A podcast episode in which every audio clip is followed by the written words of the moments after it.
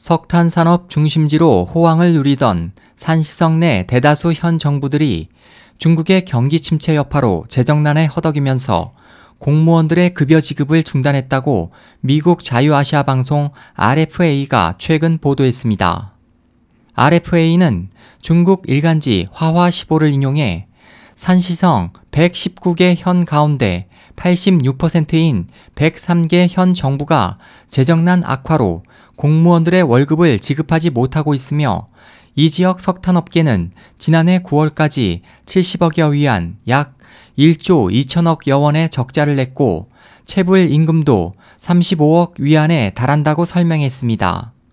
RFA는 산시성 외에도 중국의 일부 도시들이 파산 직전 상태에 처했다면서 이로 인해 지방정부의 급여 지급 중단 사태가 전국으로 확산할 수 있다는 우려가 나오고 있다고 전했습니다.